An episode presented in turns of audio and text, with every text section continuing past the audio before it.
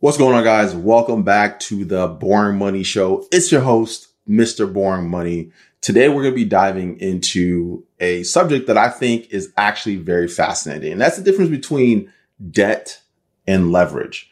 I was having a conversation with a colleague of mine a few weeks ago where we are talking about the difference between the two because we're exploring acquiring more assets and starting to expand our portfolio.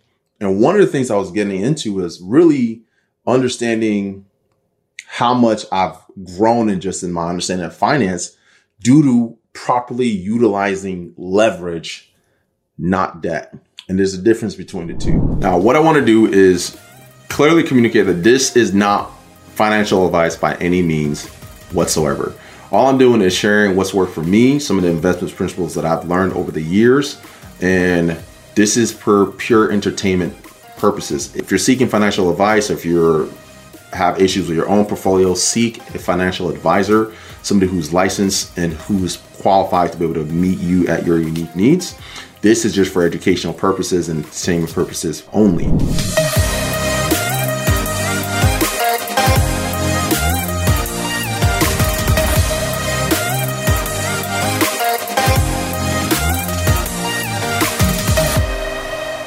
Debt is something that you take to acquire like a liability or you you you take somebody else's money and use it to purchase a liability use it to purchase something that doesn't create value in the sense of more income right?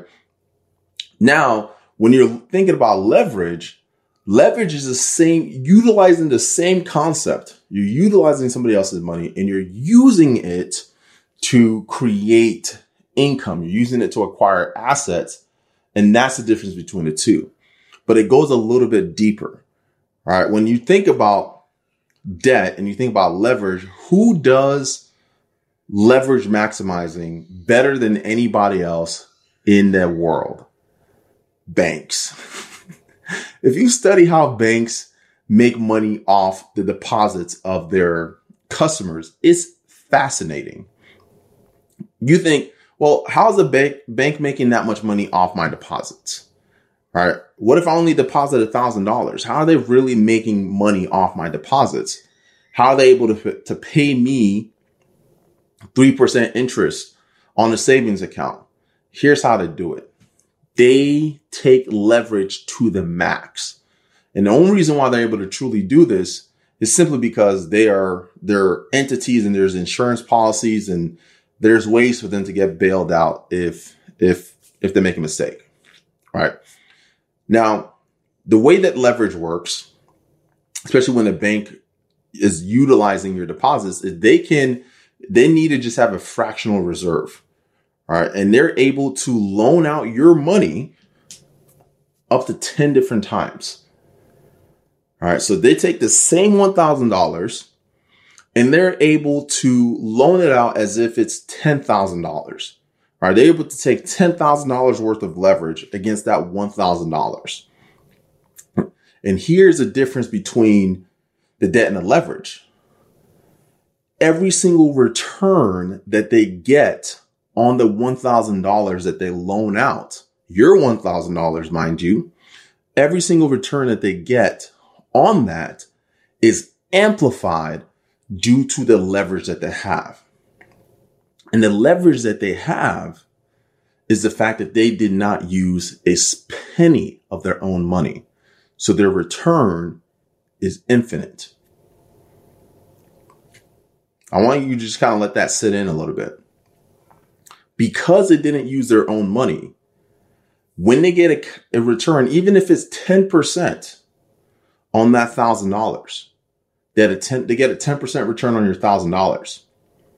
What is that? As far as they're concerned, that is a 100% return.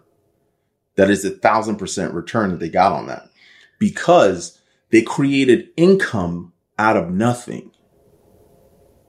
And then they do that 10 more times. So your $1,000, they got a 10% return on it, which is $100 in profit. They're a 100% profitable on the first transaction. And then they do that 10 times. That's a thousand, that's a thousand percent. It's incredible. All right.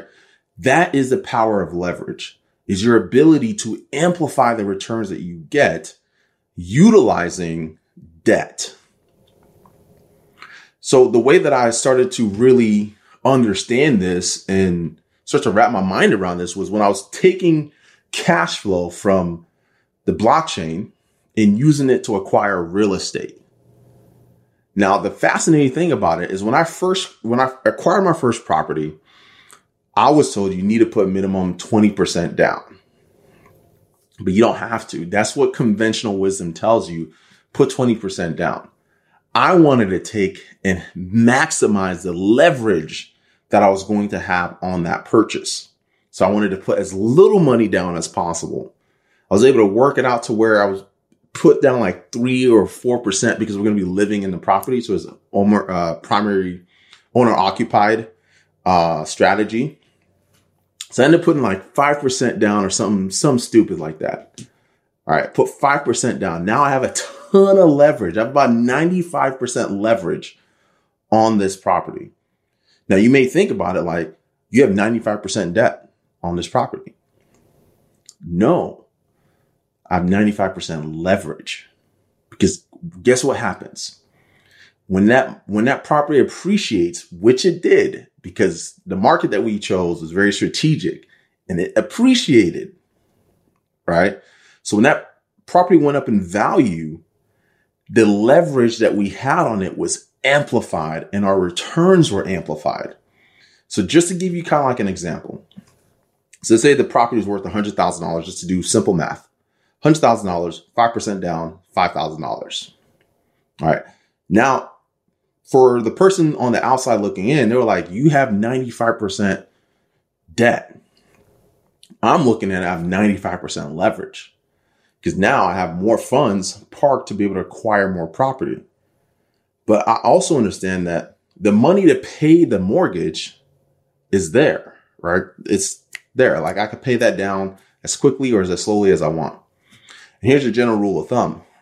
Any interest that you have that's less than inflation, take your sweet time paying it off. That's my rule of thumb. Any interest that's less than inflation, take your sweet time paying it off. So at 5% in, 95% leverage. So when this property went up from $100,000 to worth $200,000, right? If I had 20% down in that property, right, the returns on that wouldn't have been as drastic as the fact that I had 5% down on that property. I have a ton of leverage, right? So think of it kind of like that seesaw where, you know, on the playgrounds when kids, there's two kids on each, either side of the seesaw, right? And so when one kid goes down, the other one goes up. Now leverage is that little dial in the middle of the seesaw that kind of balances it out. So the further down the dial you go, the more leverage you have, right? So that means you can take, make less moves on this side and the returns are much higher. But the nice thing about it is let's say it goes down drastically. You're not going to go up that high because of the leverage. You essentially rigged the game, you have asymmetric upside, right? And you re- reduce the downside. Okay. So with the leverage, when that property goes up and doubles in value, I had 5% equity in that property. When it doubles in value, now I have, I go from having 5% equity to having 55% equity in the property right? Because I still owe the money to the bank on the asset, on the value of that asset when I acquired it. But as soon as it doubles in value, now all of a sudden I went from having 5% equity to 55% equity. Right. So you can see the impact of the leverage that was taking out. And the thing about the difference between leverage and debt is that debt doesn't give you the possibility to have that. When you take out a student loan, for example, right, that's debt. You're using it to get education and your opportunity to earn money on your education. It has to be the the education that you're getting, you need to be coming out on your entry level job making way more than what you're than the debt that you took out. So you don't have any leverage there. It's a liability. In the same way, like when you put it when you buy a car and it, that car doesn't create income for you, all you did was you buy you bought a liability.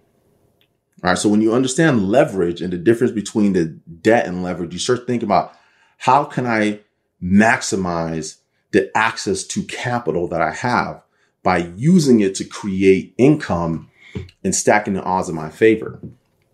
So with this property example, not only did we acquire this property with 5% down, it doubled in value. Now we just, we just went from having 5% equity to like 55% equity with no additional money, not having to put any extra money in it. Now the property can produce cash flow. So I took 5% down. So let's say $5,000. With $5,000, I was able to acquire $100,000 in equity in a property with just $5,000. Right. That, that leverage is insane. Now with that same $5,000, I'm able to rent the property out and create cash flow, create income with that property, right? Even if I'm, even if the rent on thousand dollars a month, now you took $5,000 and turned it into a $12,000 a year income for yourself. That's leverage. It's understanding how to utilize debt to create leverage so that you have assets and you're acquiring assets and producing cash flow. You're putting that money to work. You're creating movement with the leverage that you took. Uh, and that's the main difference. most people don't even understand that concept. They don't even think through that concept. They don't realize when they put more money down on like a property, they're actually reducing the amount that their cash on cash return because now they need a greater set of return to to recoup their initial investment, but are also reducing the amplification that the debt comes with. Right. So for me, when I'm thinking about cap deploying capital, you know, I'm thinking about all these things. I'm thinking about how much leverage I can I can create. Right. And I think about the different ways that I can create leverage and the different ways that I can do this based on the tools that I have available to me. Right now, I can create a ton of leverage when I deploy capital on the blockchain. I can deploy like $100,000 on the blockchain and produce anywhere from forty to $70,000 a year in income. Right. And what's even crazier is I can take out leverage. I can take debt, that initial $100,000, right? If I can get a, a, a sweet enough interest rate and some people can get it get leverage for 0% interest, right? Like you can get like a business loan. You can just so many different ways you can access capital at 0%, right? So I just took $100,000 of somebody else's money with 0% interest, deployed it in a way where that $100,000 produces 70, 40 to $70,000 a year in income. That's infinite leverage that you just created for yourself, right? And these opportunities are there just that most people, when they take out a loan or where they get access to a line of credit, they use that money to buy material things, trying to impress people that don't care about their lives. And now they're, they're incurring debt. They have to pay that money back out of their own pocket. And you have, when you have leverage is when the asset that you purchase with that debt is paying itself down without any additional money out of your own pocket. That's what's the, the beautiful thing about understanding leverage and how to u- truly utilize it. So for me, when I'm deploying capital, I'm thinking about how do I create the most as mo- how do I maximize leverage without being reckless? Right? What are the different ways that I can truly maximize the leverage on this opportunity or on the things that I'm analyzing and looking at uh, deploying capital to? So for you, I hope that just helps you think creatively about the opportunities that you're looking at. And I hope that helps you think differently about the debt that you may take, right? There's nothing wrong with taking debt if you're using it to create leverage and produce cash flow. All right. That's the rule. If you're going to take on debt, you have to use it to create leverage and produce cash flow. If you're not using it to do that, you're wasting the opportunity and you're putting yourself at, you're making yourself vulnerable for being financially ruined. All right. Cause now you, you're in a situation where you have to continue to produce more income to pay down the debt that you've taken out versus if you take out debt, use it to create leverage, use it to produce income now you don't have to worry about creating more income personally to pay that debt down. The asset that you acquire that's producing cash flow can pay that debt down for you, amplifying the leverage and allowing you to do it again. All right. And the goal is to figure out how many times you need to create that, those leverage opportunities to reach your financial goals and kind of get wherever you want to be in life. So hope you found it helpful. If you want to learn more about how we go about analyzing opportunities on the blockchain or how we're going about deploying capital and different things like that, go ahead and join our Boring Money community. Ask questions, get engaged. We drop articles, do market updates, uh, and we have a ton of great free tools.